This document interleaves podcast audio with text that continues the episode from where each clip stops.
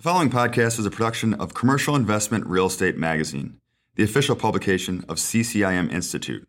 For more on the latest trends, best practices, and continuing education in all areas of the industry, visit our website at ccim.com and sign up for our education e newsletter. Support for Commercial Investment Real Estate Podcast comes from REMAX Commercial. The REMAX Commercial Global Network can help you adapt to changing markets, evolve with new technology, and maximize your investments across all property types. Go commercial with confidence. For more information, visit www.remaxcommercial.com.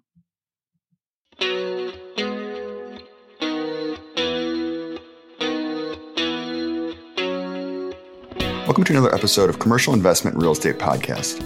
I'm Nicholas Leiter, Senior Content Editor of the magazine.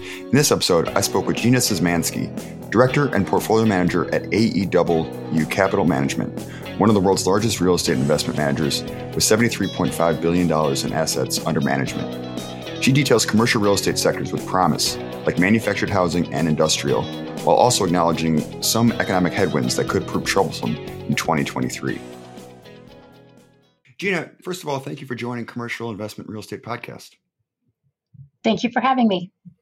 Now, coming into 2022, uh, REITs were, were poised to have a strong year with cash flows growing and, and the general economic trends improving. Now, as we head into the fourth quarter, what was the situation on the ground with REITs, and you know how are the fundamentals looking? Well, it's a great question. I mean, coming into 2022, I would say the market expected REITs to grow cash flows probably in the in the 10% range. Um, what we're seeing uh, at this point in the year, 2022 is actually turning out to be better than that, probably closer to 12%. Um, but I, what, I, what I would say is where expectations have changed um, are for 2023. Estimates have come down um, probably from the high kind of high single digit growth range to the mid single digit growth range, uh, mostly due to higher interest expense. You know, as the Fed's been hiking uh, here recently, um, which uh, which leads to less accretive growth for the most part and higher borrowing costs. But um, but you know, cash flows were always expected to grow more more slowly in 23 versus 22. Uh, just now uh, a little more so. Um, but you know, thinking thinking broadly, we can get into some of the details, but in terms of how REITs are valued. But if uh, if cash flows for REITs, you know, are can kind of stay stable, uh, growing five or six percent, you know, in 2023 and also uh, in 2024. Um, you pair that with a 4% dividend yield and you get uh, close to 10% returns each of the next couple of years. I think um, from where we are today in terms of valuation, that's probably going to look pretty attractive to a lot of investors out there. Yeah, and and obviously we know there are headwinds, you know, in is for the economy in general. Um, but it sounds like you know REITs are relatively in a good position for for next year and and beyond. Yeah, I mean, I mean REITs are pretty pretty um, known for having a little bit more visibility in terms of earning streams with their contractual, you know, lease obligations and escalators and that type of thing. Um, so, uh, you know, when it comes to, you know, maybe outside of hotel REITs, most of, most of the most of the REITs have relatively resilient cash flows. Um, and right now, you're, um, you're, you know, the REITs aren't baking anything in in terms of uh, potential Fed pivot. Not that we're expecting that, um, but you do get that um, additional upside, um, uh, you know, for, from these levels.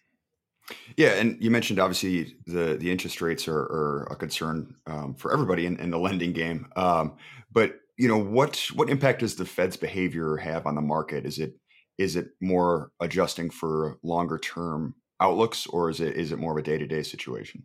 Um, I'd say so. Rising interest rates are definitely a headwind for the sector. Um, it impacts uh, the cost of borrowing, you know, the cost of capital. REITs are a capital intensive business, and uh, you know their access to um, uh, efficient capital sources and and, and, and attractive capital, uh, you know, depends on the you know what will determine the pace of growth. Um, so so so that's that's the, the negative of, of rising interest rates um, for the for the space. But the positives, what I would say is, um, you know, our public our public companies compete against private players. Um, and uh, and with the the significant rise in interest rates recently, the levered buyer is essentially gone. I mean, maybe you see a few, um, you know, uh, uh, still still hanging on here. Maybe they've put in um, some some contracts with banks that you know kind of locked in some some fixed you know some some interest rates um, back at the lower levels. Um, so you might have some you know some buyers just just uh, kind of again hanging on by a thread there. But for the most part, the levered buyers have disappeared. So for for companies that have anticipated um, this type of headwind and have managed their balance sheets conservatively, you actually have less competition, um, especially if you if you um, happen to be lucky enough to have some dry powder uh, or a business model that has um, a lot of retained cash flow. Yeah, and, and obviously industrial is kind of the uh, has been the big winner in, in commercial real estate, um, at least for the last two and a half years. Um, but you, you, also mentioned manufactured housing as a potential growth area. What what do you see in this sector that uh, that that has you feeling some some optimism? Well, uh, manufactured housing, um, for for those who are unfamiliar, uh, is um, you know the the product are uh, also known as you know, are historically known as trailer parks, um, but it's uh, you know it's a very different business than industrial. First of all, it's within the residential um, category. Um, manufactured housing is is really an affordable you know housing option within within the residential space. Very very low cost uh, rent. Um, and relative to apartments, that is.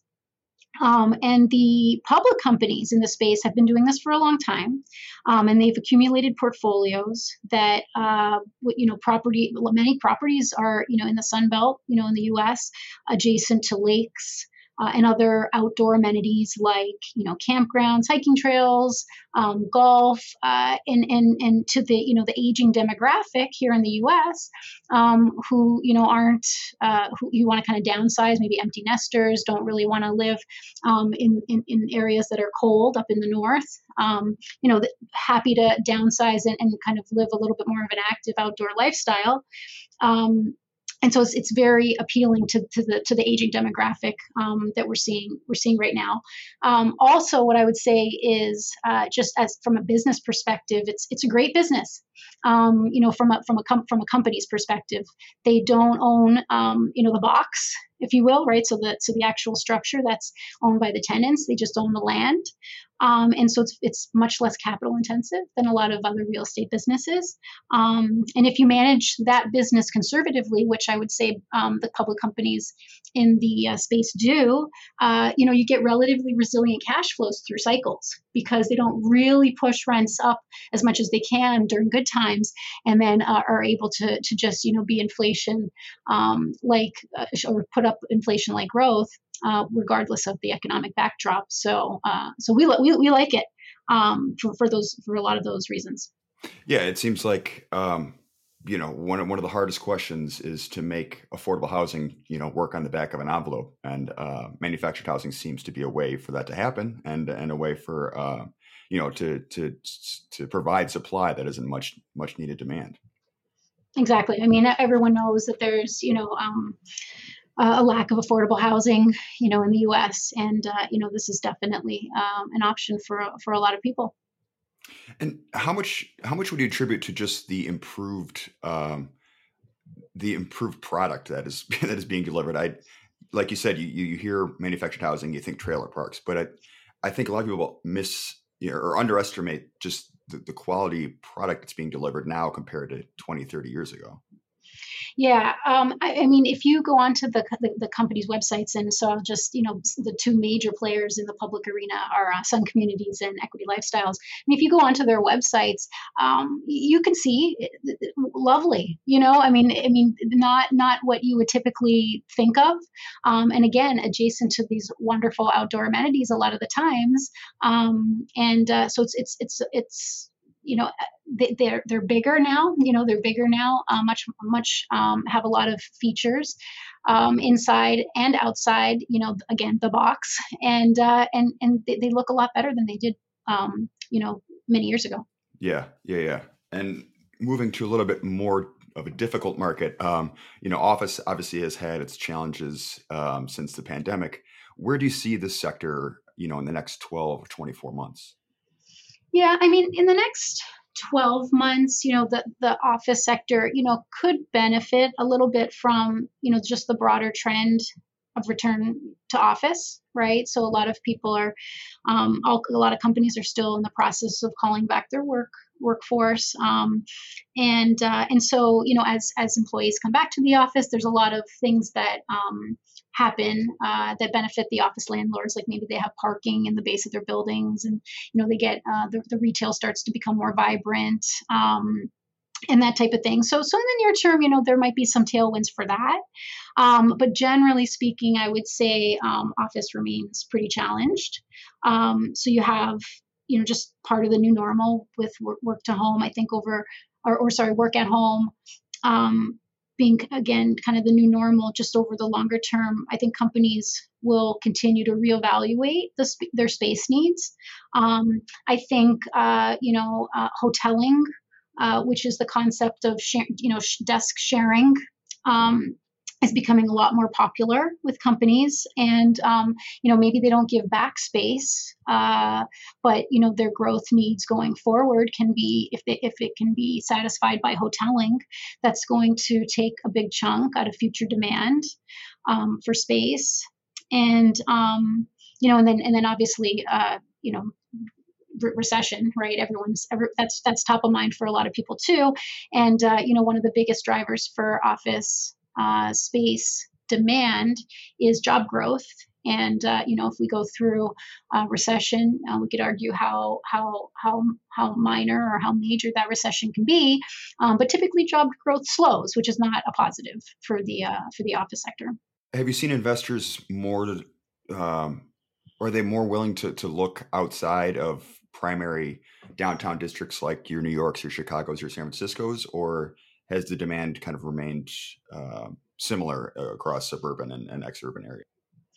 Oh, I mean, definitely uh, some of the some of the traditional um, uh, kind of urban urban hubs are, are seeing pressure. Uh, I mean, especially especially through COVID, uh, we saw a lot of people, um, you know, leave New York, uh, leave San Francisco, you know, go work somewhere in the South, um, and uh, and I think um, you know that trend is reversing a little bit, but you are seeing, you are seeing companies, um, you know, moving uh, out of California, you know, over to Colorado or or, or um, Arizona, some some a little bit more business friendlier, you know, states, um, and uh, and so that's that's a trend that will um, you know con- continue to be a headwind for some of these major urban hubs. You know, the, just the, the tax, the business friendliness, and that type of thing. Um, of some of these, uh, you know, um, uh, you know, traditional again, traditional uh, urban hubs um, located in states that are yeah, make it make it a little bit make harder to operate businesses. Along those lines, is the investment money flowing to to primarily Class A assets, and is are the first ones to get left behind the the lower Class B, Class C assets? Yeah, I think what you're seeing in office um, is uh, you know the the negotiating power is is with the tenants, right? And so if the tenants have a lot to choose from, they're going to try to get more for their money. And so what we're seeing is the tenants, um, you know, not necessarily willing to pay more, rent, but they want an amenitized building. They don't want a building in the middle of nowhere where all their employees are going to have to go downstairs and drive somewhere to go get lunch. You know, they want, um, you know, food services. They want, um, you know, retail at the base of of the building. Um, you know, a gym, so a healthcare, daycare facilities, like all of these things, um, a lot of common um, community gathering areas, uh, meeting spaces. So if if if you don't have buildings that uh, offer all of these amenities, um, then you will be at a disadvantage because um, that's what the t- that's what the tenants um, are seeking. Um, again, not necessarily willing to pay more, um, but uh, but there will be a bifurcation for sure um, between the, uh, the, the the better positioned uh, buildings and the and the, and the ones of you know the buildings of yesteryear. You mentioned that healthcare and data centers are also um, some sectors that might face some difficulties coming up. What what do you see in these areas that that has kind of cooled your outlook? Yeah, I mean, with data centers, um, they they had just went through several years uh, where the industry was uh, aggressively delivering um, new development. So the supply uh, was very elevated, uh, and that led to um, pretty weak pricing trends. Uh, I mean, we are seeing somewhat better pricing trends uh, recently, uh, but but vacancy rates are still pretty low and I would say need to improve by by a fair amount before landlords can actually say they have the upper hand. Um, also, with data centers, uh, um, you know, obviously inflation's uh, an issue right now uh, with rising energy costs. That is their business. Um, with so with rising energy costs as well as um, you know sourcing issues um, that you hear about, uh, those are additional headwinds as well. So um, so just a lot of headwinds for them. Healthcare, um, I would say uh, probably a little bit more positive on the margin here for healthcare, only because um, if you think about um, more recently just uh, the concerns over the economy moving into a recession, you know, for real estate, you know, tenant quality, tenant credit. Uh, you know, um, the ability for tenants to continue to pay is always top of mind.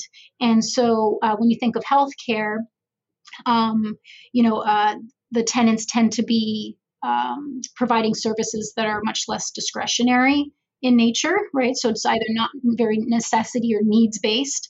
Uh, you know, for example, elderly care, uh, medical procedures, you know, that type of thing. Um, those types of tenants, um, bar, you know, barring any um, uh, uh, government subsidy cuts. Uh, so you know, not not not taking that into account. Generally speaking, um, those tenants should be more resilient through economic recessions, just because it's more needs based. Gotcha, gotcha. And yeah, backing up to data centers, obviously, like you mentioned, it's it's very intensive as far as the energy use.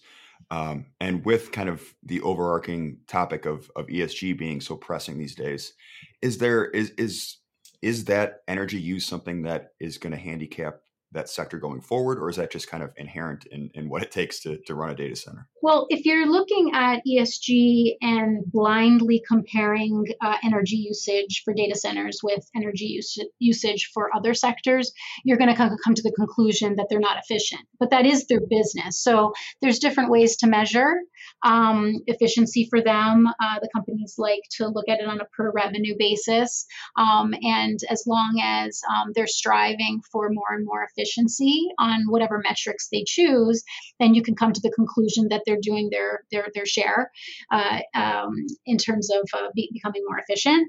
Um, so I would I would say that's uh, you know that's that's one thing. Um, but it's you know but it's it's the company's um, you know responsibility to work with uh, the the data providers that look at ESG data and make sure they're not um, you know just data scraping um, you know data and then comparing it blindly because uh, like I said it, would, it will draw investors um, to the wrong conclusion. Well, yeah, and I think for my, my final question is, you kind of mentioned um, some growing headwinds for 2023, but but you know what's what's the mindset of of the the savvy institutional investor heading into to next year? Is it a little bit of cautious cautious optimism? Is it a little anxiety about what could happen? You know, where does where does the savvy investor stand? I would say the main concern for investors right now is just you know the capital markets, right? Again, uh, REITs are capital intensive, and so they really depend on being able to access um, financing from all the players, uh, you know, and lenders and that type of thing.